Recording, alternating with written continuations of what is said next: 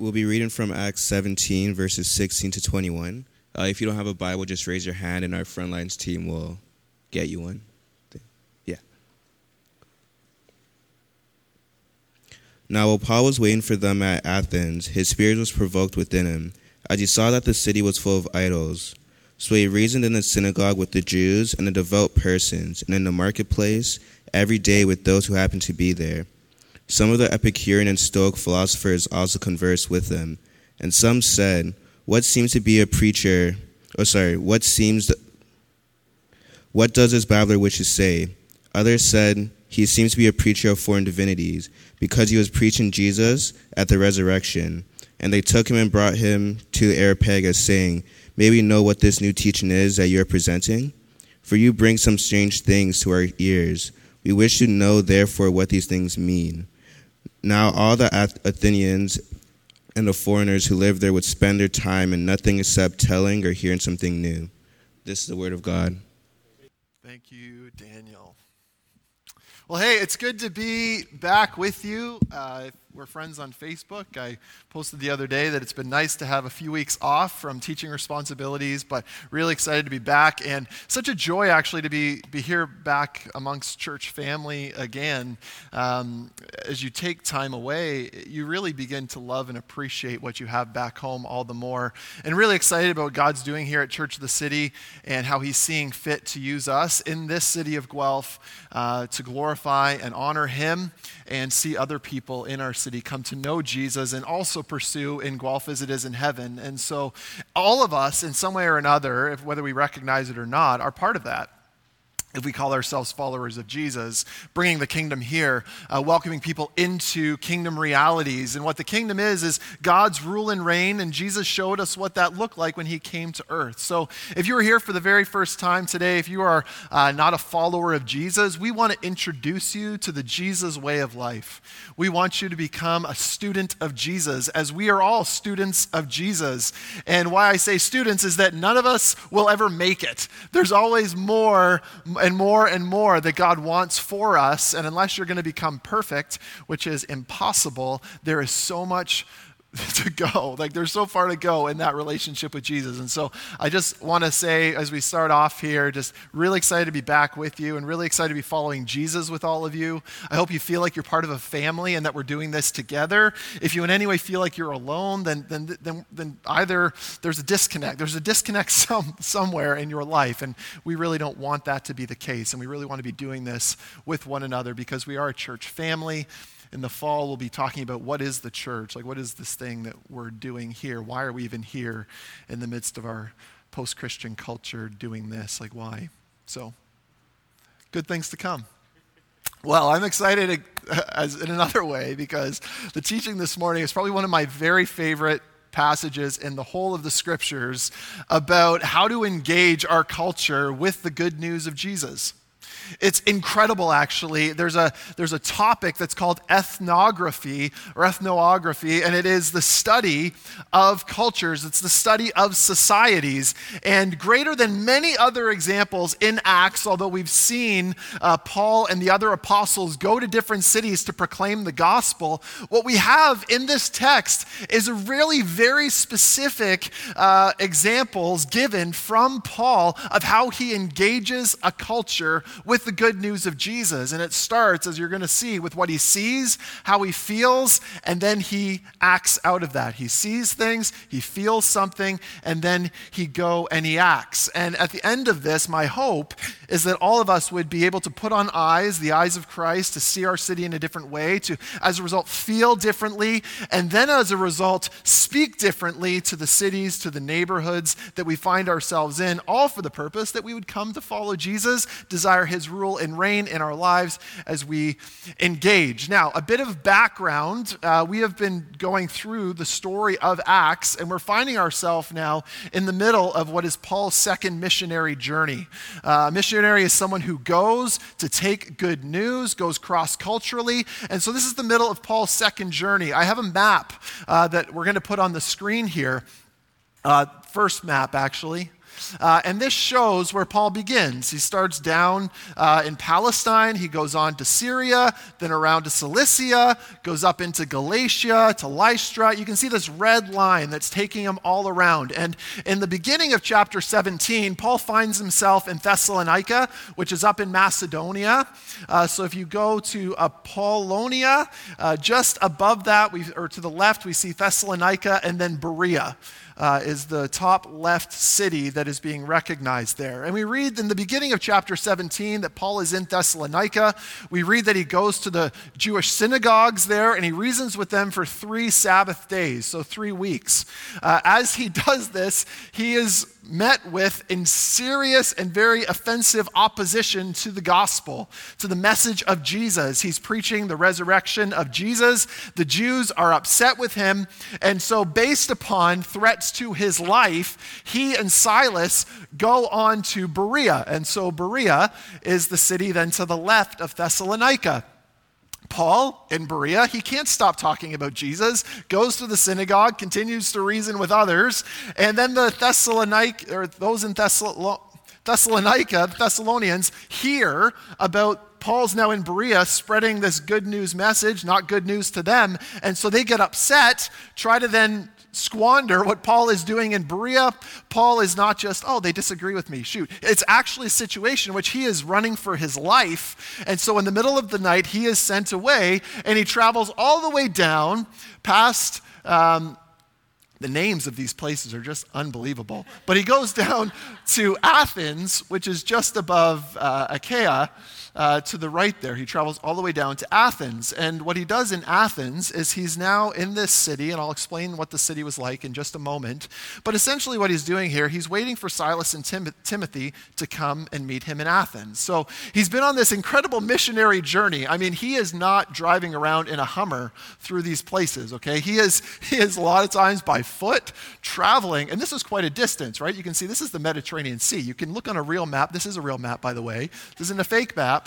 And you can look at this and you see this, the distance he's traveling. This isn't a short distance, okay? This is essentially what I'm just trying to show you here. This actually happened. This is legit stuff. And he travels all this way and he finds himself in Athens. Now, why I say all of that is that you'd think after all of this traveling, sharing the gospel and threats to your life, that if you have some time to yourself, you'd take it. Right? Missionaries who go overseas and come back, they oftentimes talk about taking a furlough, which for many missionaries ends up becoming just another aspect to their fundraising duties. They come back and they need to do more fundraising. But this would have been a perfect time for Paul, waiting for Silas and Timothy to take some time off. Right? He's in Athens. A little bit of detail about the city of Athens. The city was the intellectual capital of the Greco-Roman world. Before the rise of the Roman Empire, it was the leading political and cultural center of the Greek world. And then after it was conquered by Rome, Athens remained the center of learning for the whole empire. It boasted in itself of its rich philosophical tradition inherited from Socrates, Plato, and Aristotle, philosophers that we still study to this day, and of its literature and art and achievements in human liberty. So you can think of in North America or in our world, the intellectual capitals, the places that people go to aspire. I think Boston, where people go to Harvard or other schools. These are the places where ideas are formed and function. You think of mass cities, think of Toronto, think of San Francisco, Los Angeles, New York City, Vancouver. Cities that are extremely influential, that as things happen, as new ideas are chewed on, it then influences entire regions, influences a nation, and then has the impact to actually influence the world. This is Athens. Now, Paul, as I said, could be taking time, bit of a furlough, bit of a rest period. He's an intellectual person himself. He probably could have gone and just explored Athens on a little bit of a break, take it all in. But the experience of Paul, even with the threats against his life, with likely his tiredness, does not leave him to just rest. I'm sure there were periods of rest throughout it all, because Paul is an evangelist. Paul cares deeply that the people in this part of the world would come to know the news of Jesus Christ, that they would become students of Jesus as he is a student of Jesus. So if you're someone who is inclined toward evangelism, what that means is just sharing the good news of Jesus with other people, you're going to read this text and be like, totally get it. For those of us that struggle with being evangelists, this is going to be very helpful to understand how we go about the business of evangelism. How do we see our culture through the eyes of God? And then how do we act out of that? So Daniel read part of it for us earlier, but turn with me, if you haven't already gone there, to Acts 17, verse 16. Okay, so I've already given you the context. Now, while Paul was waiting for them, who's he waiting for? Silas and Timothy. While he was waiting for them at Athens, his spirit was provoked within him as he saw that the city was full of idols. So the first question we want to answer is, what did Paul see? Well, fairly simply, what did Paul see? Paul saw that the city of Athens was full of idols. A Roman satirist, he actually said that it was more common to find gods in Athens than it was to find human beings. The city was immersed in a religiosity. It was immersed in idolatry. This is what we're to understand from this text. They are submerged in a culture of idolatry. So much so that Paul recognizes it. Paul sees it. Right? Now, a couple of things as we consider this for yourself and for myself. Athens, once again, is an intellectual capital. Ideas are processed there. New teachings are processed there. We here currently, if you didn't already know, this is a building sitting on the University of Guelph. The university is a place where ideas are discovered. They're chewed on. Some are spat out. Some are continued. If we were to think about what is sort of the intellectual center of our city here, in many ways the University of Guelph would fit into that, where ideas are discussed and then in many ways influences cities and neighborhoods as students go to various places, as professors live in various parts of the city. This is one of those places. We then, if we're to go grander, we again live in Guelph, we live in southwestern Ontario, we have Toronto not far from us. We are in what I would say a place that has influence in the GTHA, growing into Guelph and the region, and then potentially through that, the nation. Have you ever stopped to ask the question, what are the idols of my city? Now, some of us might say, well, I have some friends that I work with or live on my street that are of a different religion than me, and they have little idols that they admire and go after. So that's one example of idolatry. But what are other idols? Some people discover or share, Tim Keller, one of them, says that an idol is anything in your life that is more important to you than God. It's something that you aspire to have approve of you. It's something that you find meaning in. It's something that motivates you. So put now back to you after I've explained it, what are the idols that you see in our city? What are the things that motivate people? What are the things that people die to themselves for? So I want to get a bit of feedback. What do you think are some of the idols specifically of the city of Guelph? Environmentalism. A stewardship of the planet, which as many of us will understand, this is a very good thing, but it's when good things become ultimate things that there becomes an issue. So environmentalism, what's that?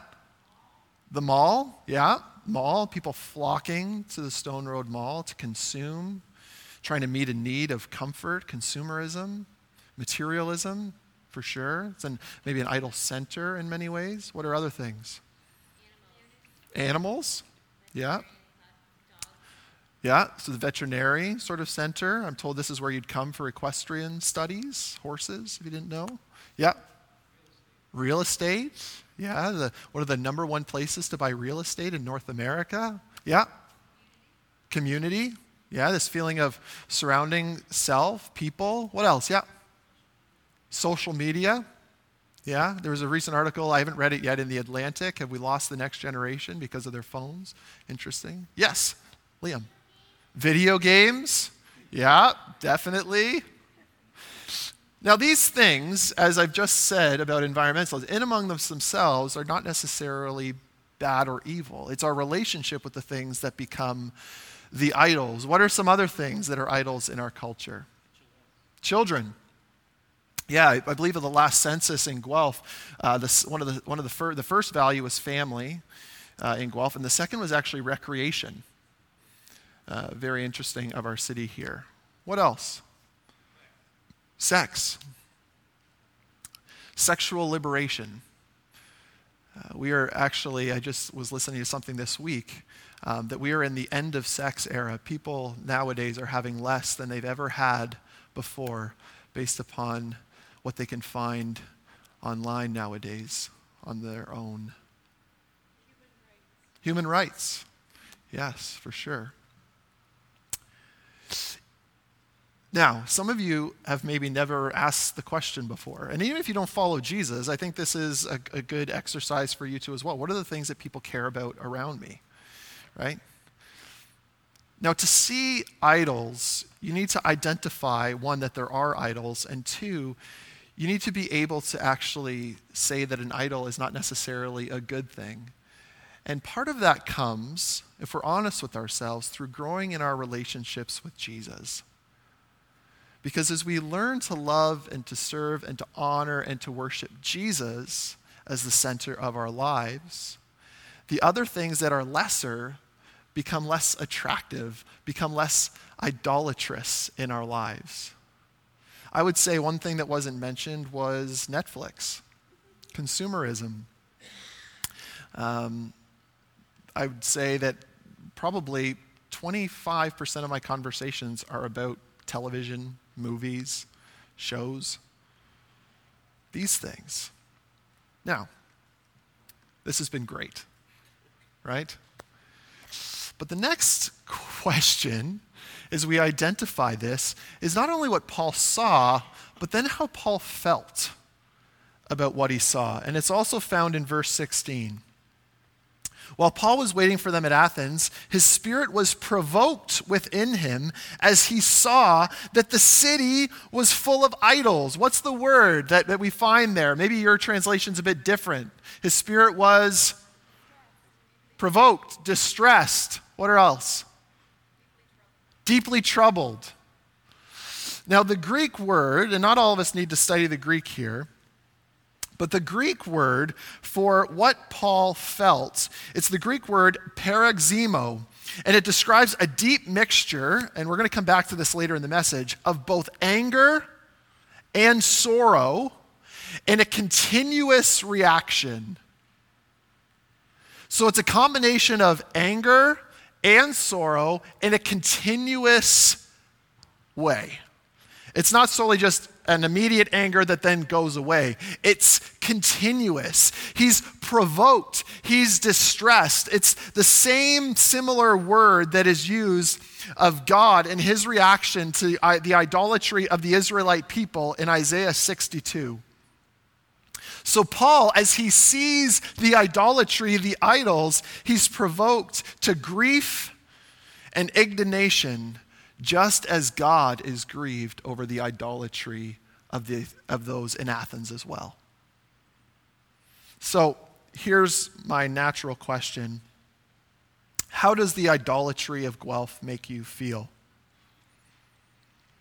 How does the idolatry of what was ever just mentioned and people finding their meaning and purpose from these various things, how does it make you feel? Are you indifferent to it? Whatever. NBD, no big deal, LOL, crazy. Like what does it do within you? Because for Paul, he was perplexed. He was broken up about it. Why? Because he recognized in these people that what they were desiring and what they were looking for was nothing compared to the real thing. They were replacing worship of the Creator for created things. And that bothered him. You see, Paul was in many ways so sensitive to what he saw because he himself was able to share God's attitudes based upon seeking the rule and reign of God in his own life. And as you begin to follow kingdom principles and what it means to be a follower of Jesus and to pursue his rule and reign, you begin to realize how amazing that is. And so everything else bothers you. Because you say that you don't understand, that's nothing compared to a relationship with Jesus through the Holy Spirit. Those things are just fakes. And you're passionate for God's glory and not the things of man. So then what does Paul do? Verse 17 and 18. So he reasoned in the synagogue with the Jews and the devout persons. So number one, what we see here is that he reasons this with them, which means he does not simply declare, but he entered into an engaged give and take dialogue with people. He did not simply declare judgment and condemnation. That's really, really important, okay? So when we talk about going and sharing the gospel, it's not just, hey, everybody, one day Jesus is going to return and he's going to judge the earth and you got to choose heaven or hell. And we really hope you want to choose heaven because if you don't, you're going to hell. Okay, you can imagine on your street, that probably wouldn't go super well. He reasoned with people. He had conversations with people. In the first place, we see that he does this as he goes to the synagogue. This is where the Jews and the God-fearers would be on the Sabbath. We then read that he goes to the marketplace. We read, so he reasoned in the synagogue with the Jews and devout persons, and in the marketplace every day with those who happen to be there. He goes to the cultural centers. He goes to the marketplaces. He goes to Freshco. He goes to the splash pad in downtown Guelph. He goes to the places where people are doing their lives. And he reasons with them. He asks them questions. He says, what do you think is the meaning of this life? What are you doing here? What matters to you? What do you think are the things that matter to those that live in Guelph here? Now here's the response of another group, and this becomes another group that he ends up reasoning with. Now some of the Epicurean and Stoic philosophers also conversed with him because they see what he's doing. And some said, what does this babbler wish to say? And babbler, if we look in the original Greek, he's talking about this one that's shooting off these new ideas that seem to be sidetracked from the real emphasis of what we should be focusing about. What's this babbler going on about? Others said he seems to be a preacher of foreign divinities. But he was preaching Jesus in the resurrection, Luke tells us. And they took him and brought him to the Areopagus, saying, may we know what this new teaching is that you are presenting, for you bring some strange things to our ears. We wish to therefore know what these things mean. So, interesting, okay? Let's go back a little bit. Paul could have been taking time on furlough. Instead, what does he do? He examines the city with the eyes of God. He then feels distressed and provoked. And so as a result, he speaks to the idolatry of the world that he sees around him. And he points them to the thing, Jesus Christ, that truly matters. This is really, really important. He studies his culture, he sees his culture, and then he speaks to his culture, having a lens of what his culture values. For me, I kind of think about it in my own life as I'm trying to find the good news stories of the people that live around me. So for some people here in Guelph, as we've talked about, it might be that I make a good amount of money. I own lots of rental properties. I eventually sell them for a bunch of money. And then I live the comfortable life. That would be the good news for some people. The good news would be I get a better job. The good news would be I get smarter. I get another PhD. I write another paper. That is, for many people, their good news stories. For followers of Jesus, our good news story is different. That Jesus gives us hope, meaning, purpose, identity, and that he will one day return, and his rule and reign will cover the cosmos. The death, pain, dying, brokenness will no longer have a heyday. That will be done when he returns. And not only will that be the reality then, but it also can be a reality now as we pursue Jesus in our lives. So often the way that I engage people in conversation is I try to poke holes in their good news bubbles. Now, what do I mean by that? I figure out what's good news to them, and I show them how it's not really that great. And they'd be like, well, that's kind of mean. Well, how else are we going to share a better good news story with them unless they see the holes in their own good news story? So some of you have heard this story before, but I was texting with someone at one point, and she was expressing how overwhelmed she was with her life, and she said, if only I had a husband. And I said back to her, because what was her good news in that moment? A husband. I said, yeah, but then you'd have husband problems. And she would, right? The only one that can help you in the midst of what she was dealing with is Jesus and the power of his Holy Spirit. But unless she heard that that was the better news, the good news, she wouldn't get beyond the good news of the husband, right? We identify, this is doing ethnographic research, we identify what matters in our society and in our culture. And then what we do is we do our best in our own lives by the working of the Holy Spirit in us to also not become controlled by the idols around us. Because if you are controlled by the idols around you, you're not going to be able to see them with the eyes of God because you're so wrapped up in it yourself. A good illustration of this is that if you drive into any big city in the middle of the summer, you oftentimes see over the downtown the smog, right? You're like, whoa, crazy impact of the city in our environment. And then you get down there and you look up in downtown and guess what? You don't see it. You suddenly have a seared conscience, it's what it's called. You can't see the haze. You can't see the smoke. All you see is the sky. And for many of us, if we're honest, we are so wrapped up in the idols of our own culture that we fail to see their control over our lives. Something to think about. Paul is then invited, based upon what he is sharing, to go to the Areopagus. Now, the Areopagus is also known as Mars Hill. At one point, it is where all of these judicial hearings would happen, but once Rome took over, it instead becomes a council for hearing new ideas. So, in many ways, imagine it this way, that this is the council that if you wanted to bring a new religion to a city, you need to go to them and present it, and then hopefully they approved of it so that you and then could go and talk about it with others. So they were the doorway or the gatekeepers to culture, the culture of Athens. And what is Paul? Paul's invited. Come to the show. As we're going through, I kind of think about it as like a TED Talk, right? People listen to TED Talks, all these new ideas, ideas worth sharing. And they're going to kind of going through. And what it tells us is that these people would listen to all these new ideas. It was kind of their continuous routine. And so Paul is invited to give a TED Talk based upon the reasoning that he's doing in the culture. And he goes and he gives his TED Talk, right? And what does he say at his TED Talk? Well, he covers a few things. He, number one, in verses 24, talks about God being the creator of the universe.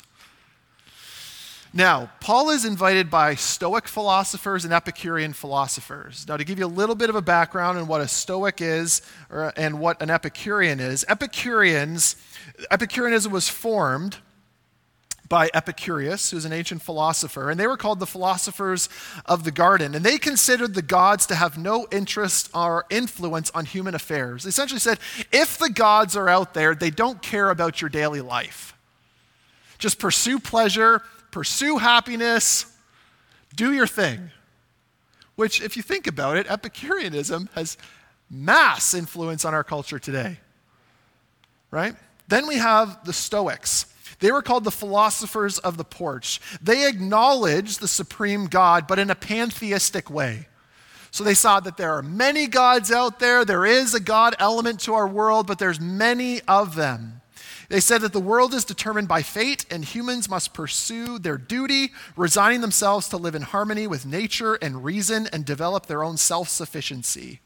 Therefore, pursue submission to the gods and endurance to pain and emphasize fatalism.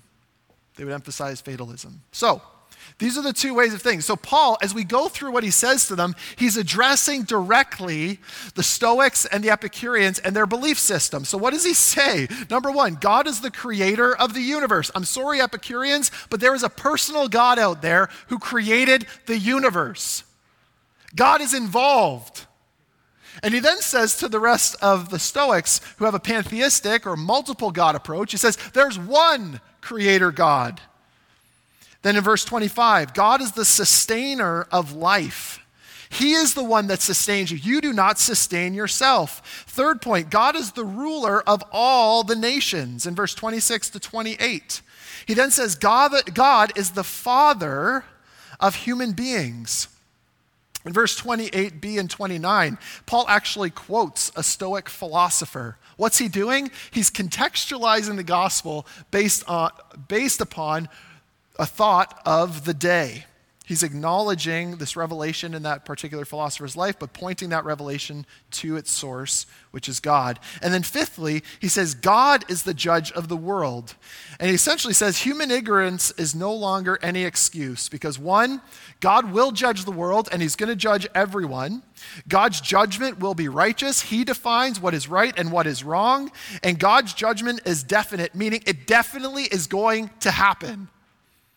And then he lands his little message in the TED Talk is just as the definite plan of God the Father, just as it was definite that there will be a judgment, it's as definite that Jesus came back to life and that he was dead physically and came back to life, the resurrection of the dead. Now, some people have expressed some frustration with it because it doesn't seem like he really points to the cross very much. But here's what Paul is doing. He's laying a groundwork for the foundation that is Christianity. He's trying to help them get a full picture of what the Christian view of life and the world is. He's not just pointing directly to what we would sort of say is the one sort of gospel two-liner of what it is. He's giving them a Christian view of the world. Now, the response, Verse 32 to 34, the mention of the resurrection creates an immediate response. Number one, some are shocked. They actually burst out laughing. Likely the Epicureans who are like, the gods don't care, right? You babbler. Some ask to hear more, perhaps the Stoics. We believe in a spiritual reality. We'd like to hear more about your spiritual reality. Paul actually says in this text, we read that he goes about and he actually finds one altar that is made to the unknown God. So they were so immersed in so many idols that they actually made one altar in case they would miss one. And Paul says, what you declare as unknown, I declare as known. This is the good news altar. Everything else he pokes holes in. And then third, some actually join and believe. So let's just get mathematical for a second. Okay, and this isn't going to be perfect math. Three groups identified of how they respond. We mentioned a few at the end. Even if you were to take percentages, if there's not that many people gathered here, 33% success rate. Okay, if we were to just kind of be mathematical, it's likely even less. What does that tell us? You're going to share the gospel and people aren't going to listen to you. It's guaranteed. I remember hearing somebody talk about when Jesus is talking about spreading the seed, if you've maybe heard that parable before, and only one, the seed that falls upon the good soil actually grows. It's like 25% success rate if we use that parable. Now, this isn't to discourage you. It's to simply help us understand that there will be people that will not hear. But guess what, too? There will be people that will. You know, we just got back from a week with 47 campers, and there were some kids that were immediately ready to hear the gospel. There were others, one girl said at one point, I'm okay going to hell. Like, whoa. But let's be honest, that is our culture, right? If there is one, what's the big deal, right? But there are some that were open, and then there's some that are like, we'd like to hear more. That's exactly what we find here. So, to wrap this all up, what do we learn? I've had 3 weeks off, so I can't keep us here till 1, but what do we learn? Well, one, I would say we learn a little bit about the gospel itself. And what I mean by that is that if you are here and you've never heard the good news of Jesus before, may you hear it, hopefully maybe for the first time. That God created the world. He brought order out of chaos. He created you beautiful. He created things in the most creative way. Like as I look at the universe more and more, as I get to see more and more of it, it is amazing. That's a personal being behind it. And this God desired that human beings would be in relationship, but he gave human beings the capacity to choose. And so what they did was they chose to rebel against God. And ever since that immediate rebellion, we have been caught up in a rebellion against God. Now, God at that point could have said, well, you know what? I'm going to back off of you because, well, I gave you the first shot. But God is a loving God. God is a missionary God who pursues his people and said, you can't save yourself, so I'm going to save you. And I'm going to send my son, God himself, to come to the earth to redeem and restore that which is broken. He's going to show you what it means to live in light of the kingdom. And then he's going to die, taking the consequence and penalty of all of your bad rebellion and sin. He's then going to come back to life 3 days later. And then after 40 days, he's going to come back to me, and we're going to prepare a place for you. And when we return, no more pain, no more crying, no more brokenness, no more sin. But the life you get to live now is one of purpose and meaning, sharing with the world around you what it means to live in light of kingdom values and principles under the rule and reign of Jesus Christ. So that is the gospel. Now, I could have done that in maybe a couple of sentences. But what I did there was I gave us a fuller perspective of gospel understanding, start to finish. And hear me, as Paul understood of the culture he was speaking to here, he knew that he could just not use the one or two liner. He needed to give them a foundation for why Christians believe what they do. And I believe we are living at a time in our culture where people need more than the one or two liner. They want to hear why we believe the things that we do. They want to know that we aren't living simply by blind faith. They want to know that we've thought through creation. They want to know that we've thought through sexuality. They want to know that we've thought through pain and brokenness. They want to know that we've thought through judgmentalism. They want us to think through the facts that the church has, by and large, in many places, been a really, really bad place to be. And they want to have some answers to those questions. And they want to know how the gospel, the good news of Jesus, impacts our day-to-day lives. So, here's another side of it though. Paul felt that that gospel message was applicable to those that were in the church, the synagogue, the God-fearers. So what that tells us is that if you're in here and you follow Jesus, you need to hear this message just as much as the other two groups. You need to be reminded about how much God loves you. You need to be reminded that idolatry is lesser than what you've been given. But then there's the other group, the marketplaces, you could say sort of the common everyday folks in our culture. The middle and lower class, if we're at class, well, the class system there, that he even goes to them and says, you need to hear the good news of Jesus. And then the third group, the intellectuals. And we live in a culture in which intellectuals are by and large saying, faith is old. It's dying. But here Paul says, no, every group needs the gospel. So here's the question of those of you that are not followers of Jesus. If you've never heard the gospel before, one, walk with us, and could you for a second believe that the gospel could apply to your life?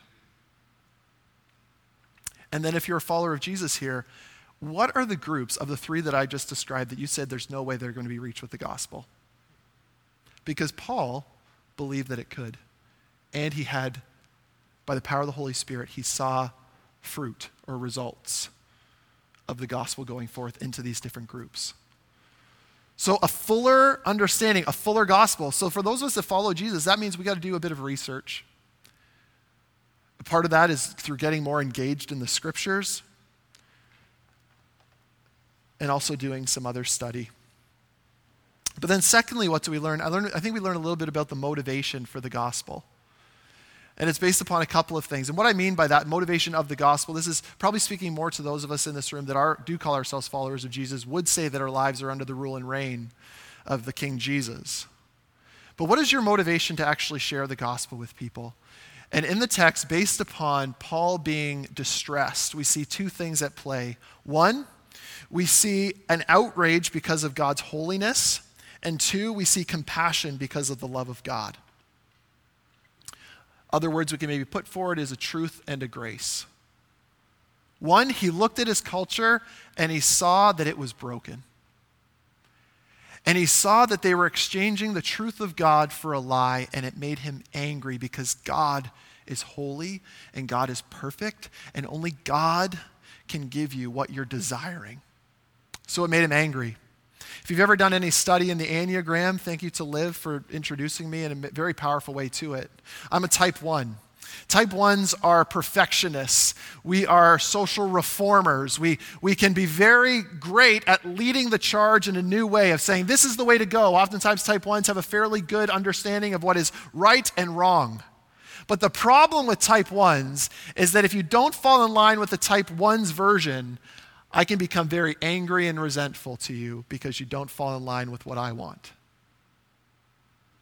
So in some ways you could say that from a Christian perspective and as a pastor, how I need to be careful, but then is also probably things that make me strong, is that I can identify with maybe the things very quickly that makes God angry.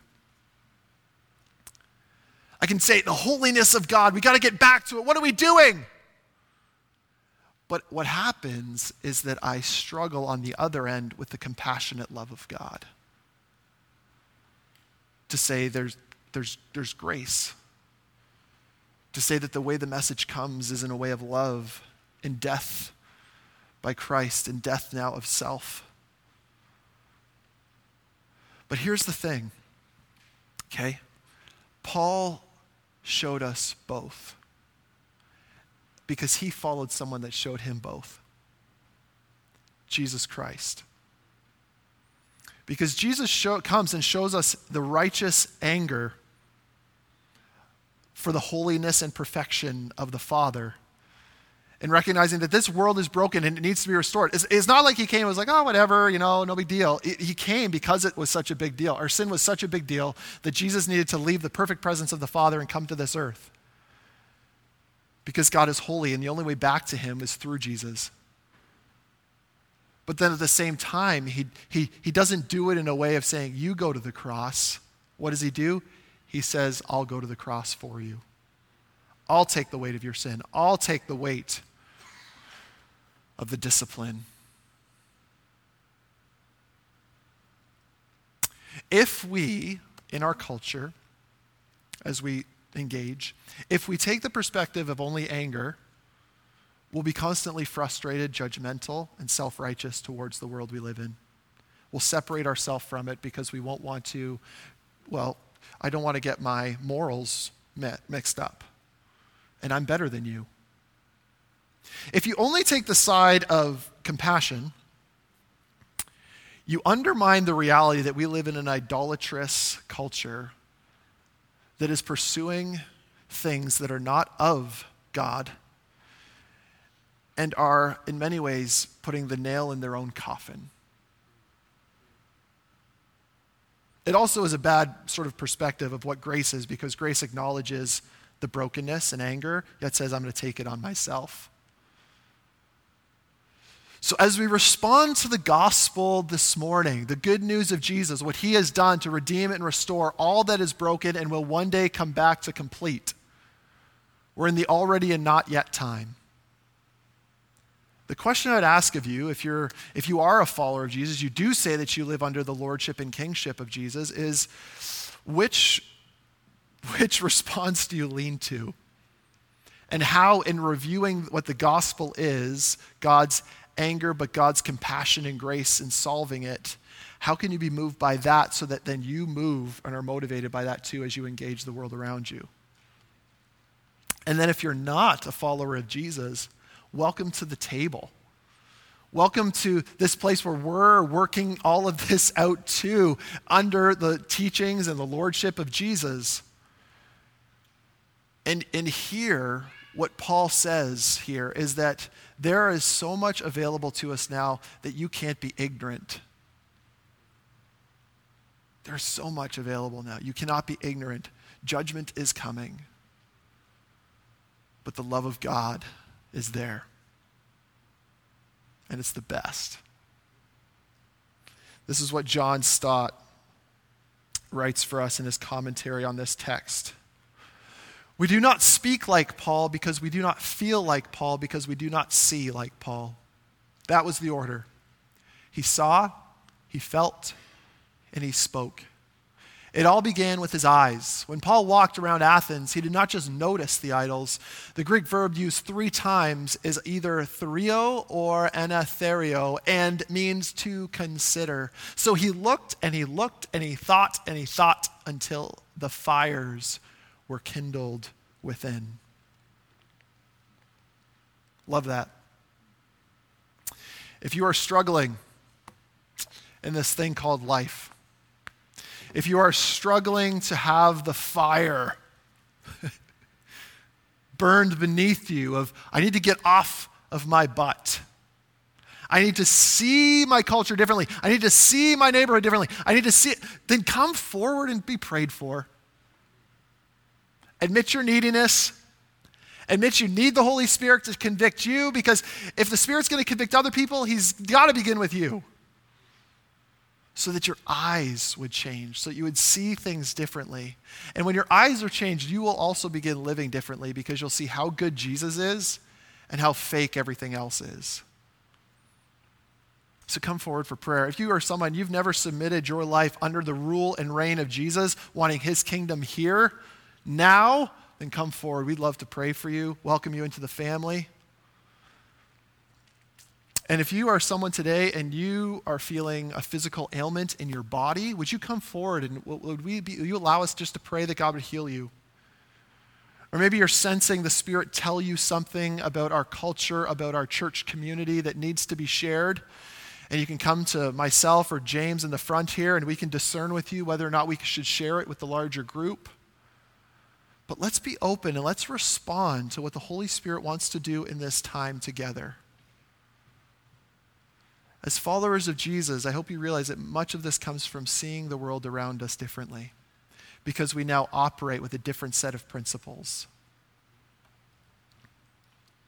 And it allows us to respond motivated in a different way, both with an anger because of God's holiness and a compassion because of his incredible love. Let's pray. Holy Spirit, I thank you that you are with us. You are inside of us, those who call ourselves apprentices to Jesus, followers of the King, or as some would call us, Christians. I pray, Jesus, that you would open our eyes. May we see the world as you saw it, but then, Jesus, Father, Holy Spirit, you saw it and you didn't resort to inaction or leaving us to our own devices. You then came to this earth pursuing us, living a life we could not live and dying a death that we should all die so that we can be declared righteous and perfect. And so this morning, God, I pray that you would give us your eyes and that then we would see what you see and then act, that we would be provoked. God, if we have not been provoked in a while, would you provoke us? May you distress us. May we see the brokenness and may we desire by your Spirit to act, to do something about it, to reason in synagogues, in marketplaces, and in intellectual centers.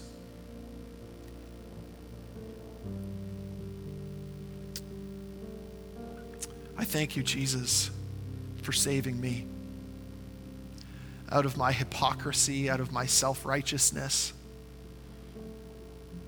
out of my judgmentalism. And I thank you that you walk this with me and that you're in the business, Holy Spirit, of sanctifying me. And so, Lord, may it start with us. God, we need you. And God, we need the encouragement of one another. So may we be encouraged this morning and may we go change people. In your name, amen.